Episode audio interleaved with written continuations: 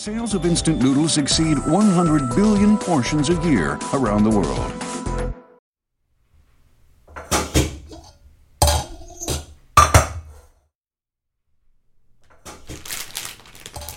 Okay.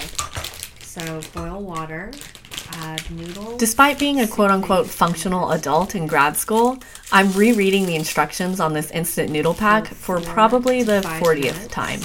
Stir occasionally. Partly out of habit and partly due to a deep distrust of myself to be able to do anything in the kitchen, despite being 27. I experience a Pavlovian drool as my mouth anticipates the sodium MSG overdose I'm about to get. It's not hard to see why these things are so popular. It's easy, convenient, and so tasty. All you have to do is ignore the nutritional information on the back of the packet and save yourself some guilt. But how did we even get to the point that 100 billion servings of this thing get sold every year? That's literally 12 servings for each and every one of the 7.7 billion people on this planet. Where did it all begin? Well, it all started pretty humbly actually in 1958 with Momofuku Ando, a Taiwanese born man living in post war Japan. Food shortages were rampant, but Momofuku wasn't a big fan of all the westernized wheat products like bread and crackers that began pouring in. And since I don't speak Japanese, this overzealous British robot translator man will help explain what Momofuku was thinking. Among the ruins, there was a noodle stand. I thought, wouldn't it be wonderful if whole families could have noodles whenever they needed? So Momofuku began his mission with a series of experiments in a small shed behind his house. But figuring out how to super dehydrate, pre season, and make a product with basically an infinite shelf life took way more than an instant. It took him 10 years. This new convenient product was an instant hit. Ramen soon became one of the essential daily foods in Japan. But to get global, Momofuku had to set his eyes on a country known to have an appetite for economic gains, mass production, and the convenience of selling something instant America. But of course, with new places come new challenges. Here's our British translator robot man friend again. At first, we intended to promote the same varieties we were selling in Japan. But at the time, our varieties didn't appeal to American consumers. So, what was it going to take to finally get accepted? Do you get enough noodles in your noodle soup?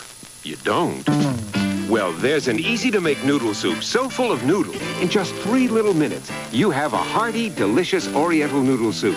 In fact, Oodles of Noodles is so full of noodles, it's the mostly noodle noodle soup. He realized that if his products were going to appeal to people in the West, this is how they had to be served. We're Nissin Foods. We make America's best-selling Oriental noodle soups. I love it. Cup of noodles and... With a completely new look and feel and a set of new flavors, at last, instant noodles became a version of Asian suitable to the American taste. In 1978, a 26 year old Korean man, my dad, arrives in Odessa, Texas. In preparation for this moment that would literally change the trajectory of my family's life, he not only spent months learning English, but also how to ballroom dance because apparently that's what people in his hometown thought it would take to make it in America. He quickly found out that there wasn't much waltzing to do in the middle of West Texas. Nor was there time. When I talked to my parents about the ways they've changed since they've gotten here, they claimed that there actually hasn't been much. That all they cared about was working hard and living out this American dream. And I believe them. All this time I get to spend ruminating about cultural identity, that's some luxury shit. But when I remember my grandma stuffing two air fresheners in every room in our house after a petulant 10 year old me thought our house smelled too Asian, or when my mom joined a Southern Baptist Bible group, or even when my dad says no bueno with a thick Korean accent, I can't help but think how this place has shaped them. And in a funny way, when I look at myself, I've got kind of the opposite thing going on. Despite looking totally Korean on the outside It was clear when I visited Korea that in many ways I wasn't. Everything seemed familiar, yet foreign. I had a bunch of mixed emotions about it, but I noticed myself wanting to connect and belong there.